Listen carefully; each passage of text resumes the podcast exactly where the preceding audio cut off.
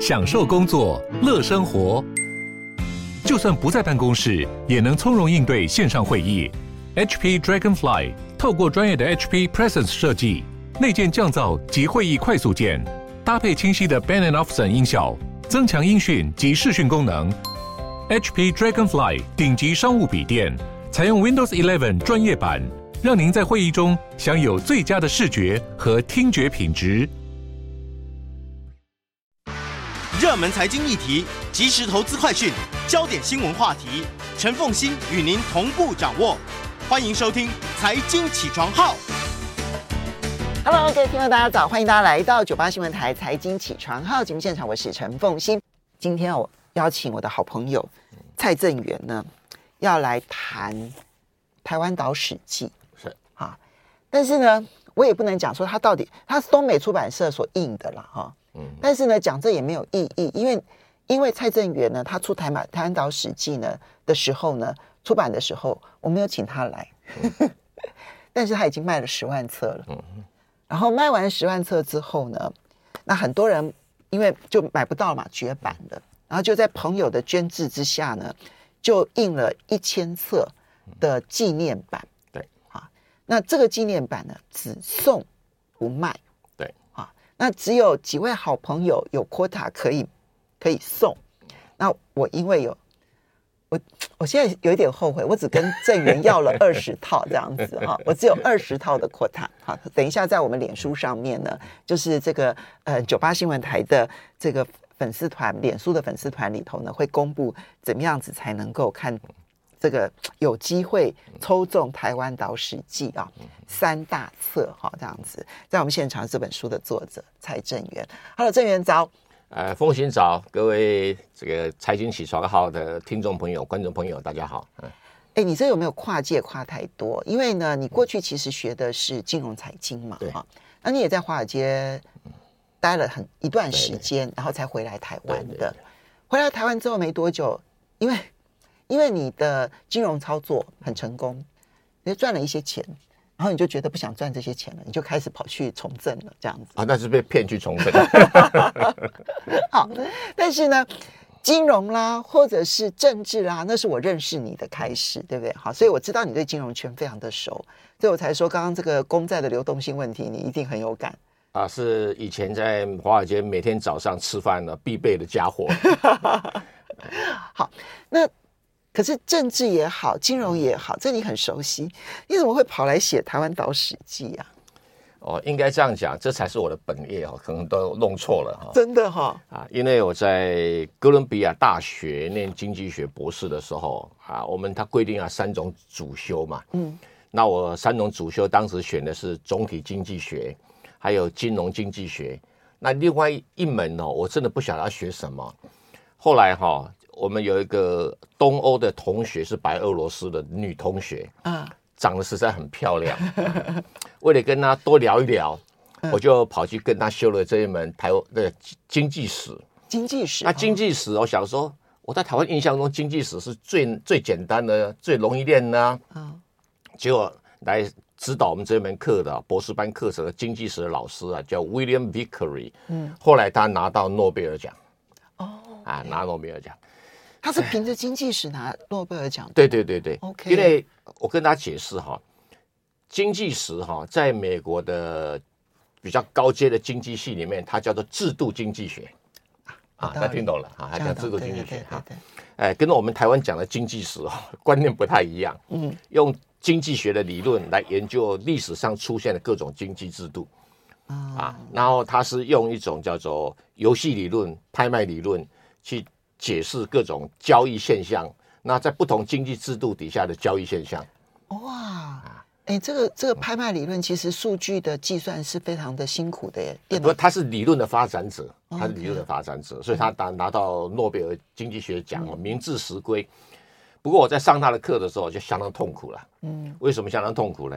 因为他讲的大部分都是什么希腊、罗马哈，还有很多中欧啊等等。我光看那个地名人名，我头都晕了。真的，真的，他 头都晕了，所以念得很辛苦啊，哈。嗯，我幸好啊，他给我个 A，我还算过关了哈。嗯，那因为念哇，你拿 A，对 对，那 那时候拼命念了，不能不能在那个乌克兰女同学面前丢脸的啊。因为我们念经济史那一班，这总共就五个人啊，博士班学生是五个人。OK 啊，哎，因为小班制很少啊，五个人，嗯、那不像总体经济学人比较多哈。嗯、那所以这个有没有来上课，老师很清楚。那有没有交 paper？那当时我 paper 我写的就是通货膨胀，那、嗯、我就举了德国、日本哈的通货膨胀。后来想一想，我来自中国，来自台湾，不写写中国跟台湾通货膨胀，好像有点怪。对，其实中国大陆跟台湾在政治史上面，其实通货膨胀扮演非常重要的角色。所以我就写金元券为什么崩溃，哈，把做我的这个学习论文的一个部分，然后写这个旧台币换新台，这个跟我家有的关系，哈。嗯。我的祖父非常有钱，嗯，但是他我祖父早过世，所以这个金钱就由祖母来掌管。就祖母就在那个四万块换一块的时候，财产都不见了、嗯、啊！再加上三七五减租，财产都不见了哈。嗯、那所以我的父亲就过得很贫穷的生活啊、嗯，大概这样。那我当然过得很贫穷生活。对啊，那所以我对这段历史就特别有情绪性的感触，我就去收集这段资料。那可是为了收集通货膨胀资料，我就收集了很多台湾啊、中国大陆很多的人口、产业、各种经济数字啊，这个都是客观的，因为这种统计数字有美国人统计，有日本统计，有中国自己统计，统统有啊。嗯，那我收集的结果，后来我回台湾了哈，我大概一九八九年回台湾，一九九零年左右哈，开始在台湾工作啊。那我就看到偶尔在书店里面，我很喜欢，当时很喜欢去三民书局啊。也看到哎，很多人写的台湾史的作品，我一看，哎，怎么跟我收集到的这些客观的数字都不太一致？有道理啊！发现，呃，不管是比较亲国民党的学者，或者比较所谓的有台独倾向的学者，他们所写的，我当时我特别买了一套早期出版的，现在看到的史明的台湾人四百年史史啊，基本上是修改过的，我拿到的是原版最早期的。我发现它里面收集的资料是很多，可是它里面的很多的东西跟我所收集到这种官方的客观的数字不一致，嗯，啊，而且不止如此，呃，国民党呃也是这样子的。那我就找了大陆上的研究的资料，哎，发现哎都不一致，但那总该有一个对了吧？啊，我跟各位解释哈，念经济史的人在看历史，跟念历史人看历史会不太一样。我发现台湾很多历史学者很喜欢讲史观，嗯，你站在什么人的立场？你站在什么样的角度来看历史问题？嗯、这个叫史观。嗯，可是他们很容易犯下一个叫叙述性的错误，这是逻辑学上很有名的错误，叫叫做 narrative fallacy。什么意思呢？就是说，你为了达成一个一个结论，你会不断的去剪裁各种材料来配合这个结论。这就是灰姑娘故事当中的那一些姐姐们削足适履的故事。哎，对对对对，叫做我我逻辑学叫 narrative fallacy。嗯。这个不符合经济学研究的精神哈，那我就用很科学的方式去对照，去对照。嗯，那对照的话，我都陆陆续续写一些结论啊，啊，写一些结论啊，跟分析。那累积到了超十年前吧，哈，有一次我参加一个研讨会，那时候在讨论台湾史里面大概所谓的渡台三限制。嗯。当时讲的清朝政府限制哈，这个中国中国人移民到台湾啊，有什么限制？那我就很纳闷呐，这跟我所看到人口数字很明显不一致。嗯，如果你有限制的话，不可能在那时人口成长是算术平均每一年三十 percent，这是不可能生的。这个这这也不可能有政府限制的啊，就是说限制绝对不可能造成那样子的一个人口暴增。对，而且是大量移民。而且它是连续性的，对，连续好几年是绝不可能的事情。每一年百分之三十，对，嗯，okay. 后来我就呃花费功夫去查《清实录》，因为清朝的哈，我们必须承认一点哈，它的文献已经做得很齐全，就是政府有发布什么命令啊等等，啊，他的各部会啊什么什么工部、吏部啊都有很多很完整的这些记录。我发现到后来我就很惊讶，我就去找几个研究历史的正大、台大就说。我明明清实录找不到这个杜台先生，你们有谁找过吗？就他们一想，到底从哪里来？从跑出个杜台三先生来，而且教科书里面写，从哪里来的呢？好，我就去查，我去追查，结果发现杜台先生三先生啊，是一个日本总督府的职员，产业课的职员，哈，叫伊能家菊写的。我们稍微休息一下。对。所以，当你看到有一个以讹传讹传了数十年的一个消息，然后在你查历史的过程当中发现它是错的时候，对，它是错的。这个时候呢，就开始让你兴起了。很多不一样的想法。没错，没错。我们休息一下，马上回来节目现场。欢迎大家回到九八新闻台财经起床号节目现场，我是陈凤欣。在我们现场的是《台湾岛史记》的作者蔡正元。那么，嗯，今天呢，要非常谢谢正元了，他送我们节目的听友跟网友们啊，这个嗯二十套绝版的《台湾岛史记》啊，这个是经典版哈，因为。整个印刷跟反而跟之前卖的反而更好，我自己亲自修订过的。好，那我们等我们等一下呢，这个嗯办法呢是，你在 FB 上面、脸书上面搜寻 News 九八官方粉丝团，然后锁定我们这一集的节目之后呢，在九点开始开放贴文。啊，那么一直到礼拜一的中午十二点为止，接着我们会用抽的，我们要用抽的，我们不用第一，免得我大家都不专心听我的节目。等下九点之后开放，然后呢，接着到礼拜一，然后这中间贴文，然后呢，嗯，一一人一套，好，只送不卖，用抽的，但是有通关密语，通关密语就是，嗯，诶，认识台湾，读台湾岛史记。啊，认识台湾，读台湾岛史记，一共十个字。好啦，如果如果我现在只有二十套，我现在就觉得有点后悔。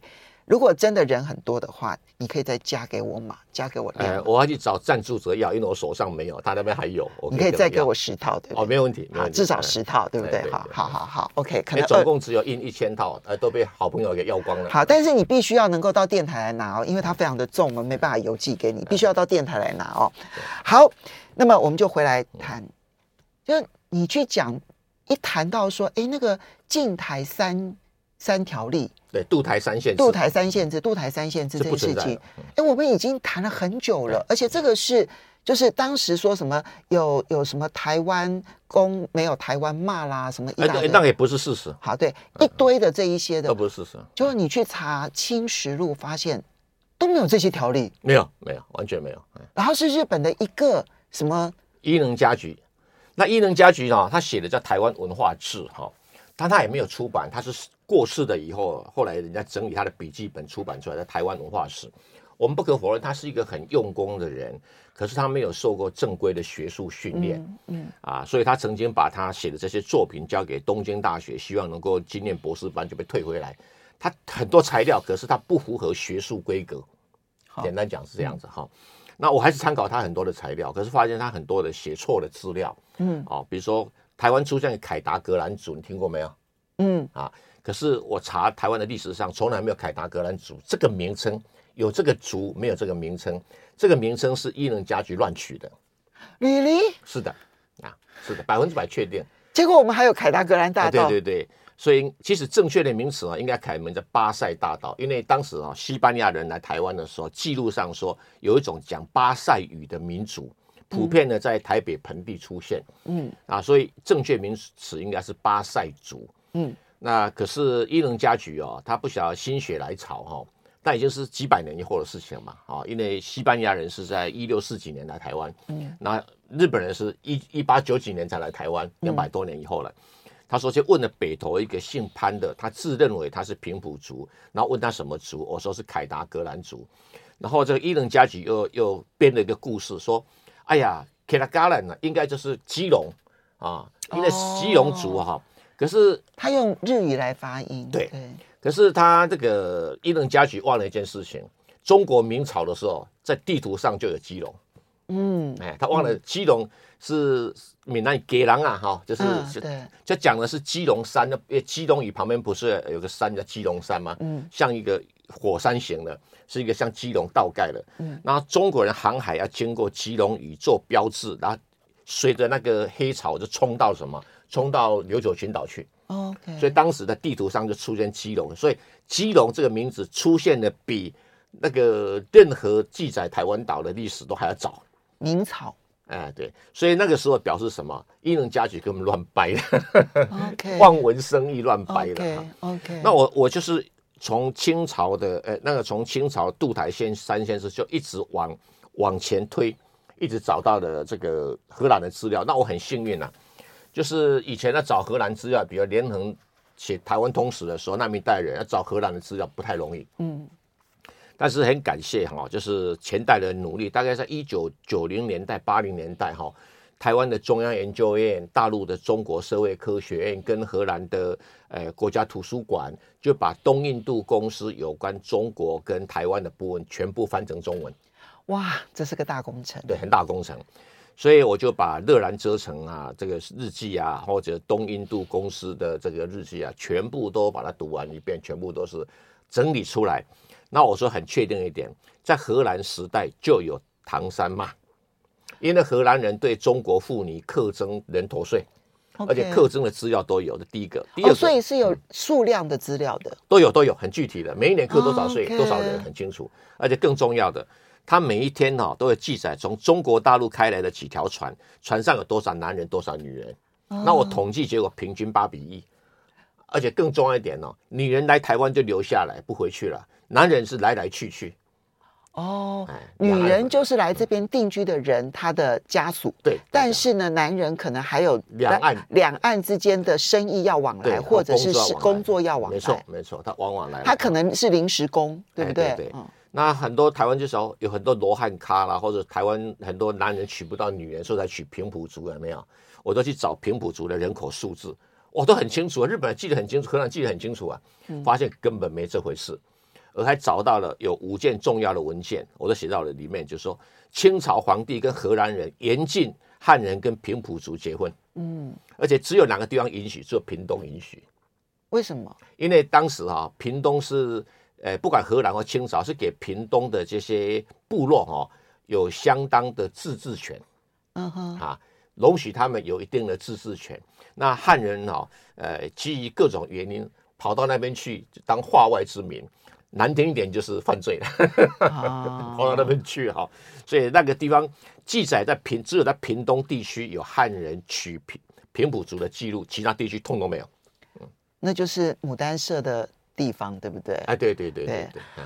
所以从这里面，你反而看到就是渡台三禁令，三禁令这件事情是没有的，不存在，完全不存在，完全不存在。然后呢，相反的，其实那时候从荷兰一直到满清的政策，其实是禁止。这个汉元通婚的，诶，汉番通婚呢，两个理由不太一样哈。嗯，在荷兰人时代哈，诶，当时荷兰大员长官呢有发布几个命令啊，就查得出来，很好笑。他说，因为中国人会煽动哈原住民，诶，不服荷兰人的治理，所以哈，哎，严禁他们怎么样，怎么怎么怎么发不断的发布的命令。嗯，可清朝皇帝发布命令又完全不同的理由。嗯，他说汉人都是坏蛋。会去霸占原住民的土地？哎，对你讲对了，原因是在什么地方？因为平埔族原住民是母系社会，对，他们是男人打猎，女人耕田，所以女人继承土地所有权。OK，啊，对。那汉人就娶了这个呃平埔族女性啊，不怀好意，嗯，就是要的争夺土地所有权，因为他只要娶到她的话，就就就会变成土地是他生了小孩的。嗯，那这个时候呢？呃，这个清朝皇帝说将会影响到原住民的生计，嗯，因为清朝皇帝有个特色哈，他是少数民族，哦，所以他其实是政策保护少数民族的，对对，所以在清朝皇帝有很多的措施哈，都被当时的国民党人哦扭曲解释，嗯，呃，因为国民党反满清嘛，他觉得对呀，反清清朝做的都是坏的，嗯，可是我很很呃，后来我发现我的意见竟然跟斯坦福大学哈一个邵世博哈教授。意见是一样，我们发现都治理台湾的哈，最好的政权竟然是清朝。嗯，这所谓的治理的最好的定义是什么？他从来没有剥削台湾，他每一年，因为当当时台湾在开发阶段，没有很多税收，嗯，可是维持治安的成本非常贵，嗯啊，维持治安成本，因为什么？闽南人喜欢跟客家人打架，嗯，然后闽南人又跟闽南人打架，嗯，漳州人跟泉州人打架，所以维持治安的成本非常非常的高，那。他因此呢，就把厦门海关的关税每一年三分之一拨给台湾府来使用。这个我有印象，因为在看刘铭传的一些故事的时候，刘铭传其实最重要一件事情就是跟福建要钱。对对，而且是正式的，每一年呢、就三分之一给这个台湾使用，从来没有从台湾征任何一毛钱的税回去给中央政府用。对，那个跟日本刚好完全相反。对，完全相反。嗯、那你可以说清朝可能是农业时代的治理方式不够进步，嗯、可是你不能否认一件事情，他对台湾只有给没有拿哦，这是第一个。嗯、跟呃，我想包括呃，包括国民党在刚来台湾的时候都不太一样哈，不太一样。那日本人更不用说了，对权力剥削台湾更不用说了。哦，这第一点。第二个哈，我们很多人都说清朝来台湾的官员都是贪污啊等等。然后邵世博做个统计很好很好玩，清朝政府派来台湾的哈贪污官员的比例是历代里面最低的，包括包括日本。可是你觉得这个原因是什么呢？啊、呃，原因哈，呃，最重要就是说派来台湾的清朝的官员哈，他们都有相对比较丰厚的待遇，嗯啊，而且。而且曾经财大气 被认为贪污就被抓去砍头了，所以也比较严格一点哈。嗯、所以跟很多的国民党人在形容清朝的治理完全不一样。所以他们的养廉金是足够的。对，还有呢，台湾很多受日本人影响的哈，都把也要证明日本人统治的正当性，都说你看呢，这个日本这个清朝统治台湾然后这个所谓的分裂械斗很厉害，是因为清朝想要分而治之的。可是我都想不通几点哈。我查了一下，福建、广东在清朝统治的时候，分裂械斗有没有停过啊。嗯嗯。第二个，他是满满洲人，他让你们斗来斗去，对他有什么好处？嗯。的第二点，第三点哈，我发现说，只要是汉人欺负平埔族啊，他处啊汉人特别重。嗯。啊，不管是清乾隆、清雍正都是如此哈。嗯。那所以这个解释不通嘛？哦，完全解释不通。那清朝乾隆还下了好几个命令哦，对于那个。放纵分裂械斗的官员是严厉处罚的，嗯，哦，这个特别林爽案里面哈、哦，都有很正直的证据的。那我做一个结论，这个是什么？受到日本人影响的台湾史学者故意要抹黑清朝统治，来确立它的正当性，或者是说不求甚解，因为历代传下来就认为它是真的，那没有说真正去查那个原始资料，所以我们要稍微休息一下。所以你从数据，然后再到客观的史实记录里头回。来还原事实。欢迎大家回到九八新闻台财经起床号节目现场，我是陈凤欣。在我们现场的是《台湾岛史记》的作者蔡正元呢。那么正元这一套《台湾岛史记》呢，它是二零一九年二月出版的，对啊，在香港出版，香港中华书局出版。啊，因为出版了十之后呢，在全世界其实真的是卖得很好，这样子十万册哈。在十月份就被美国斯坦福大学列为典藏书籍嘛？二零一九年十二零一九年十月，那二零二零年呢、啊？香港出版协会就选为香港十大名书。嗯，那所以大概因此啊，很多人都觉得有典藏价值啦。不过我先跟各位报告一下哈，这里面哦，可能有一些比较传统国民党人看了会生气。嗯，因为他觉得跟传统国民党人以前认知的。清朝或者民国时代啊的一些记录有点不太一样，这是应该要受的震撼教育。哎，呃，我必须说，这是因为是客观事实哈。嗯。第二个，民进党呢看了可能也会不开心。哎，什么二二八事变？原来一九四七年二月二十八号第一天发生事变，第一天台北街头被有一百多个外省人被打死，这件事情怎么从历史上消失？在我的书里面出现。嗯。那我是有证据的。嗯。啊。所以这个很多的比较亲台独的本省人，他看了会很讶异，嗯，啊，很讶异啊。可是这个就是历史，你我我只是呈现真实的历史，我我没有去注意谁的感情。共产党看了也会不会开心？嗯，理由是什么？因为包括最近他们发表个白皮书嘛，嗯，他说我们从三国以后，台湾就是中国的，嗯，我里面说哪有这回事？没有这回事啊，哈，因为包括《三国志》里面所谈到的宜州，我就。用客观的历史证据告诉你，宜州不是台湾。嗯，因为是《三国志》自己有写，是你不看而已。嗯，你只看前面不看后面。嗯，好，那那我没办法，我只要提证据了哈出来。所以竟然有人拿了这个我的书去质疑哈，这个国台办。我 我不是故意的，我只能这样讲。我只是说，就一个一个经济史的研究学者出来，本来就不会有史观，不会有政治立场。完全会呈现客观发展的历史是什么？我有点像中国古代史官哦，皇帝叫你不能写他的缺点，他硬要写，其实他写的是事实啊。好角度。我觉得，嗯，这本书之所以特别的地方是，是因为正源你是学经济的，所以呢，你受的训练其实是制度经济学的训练。对。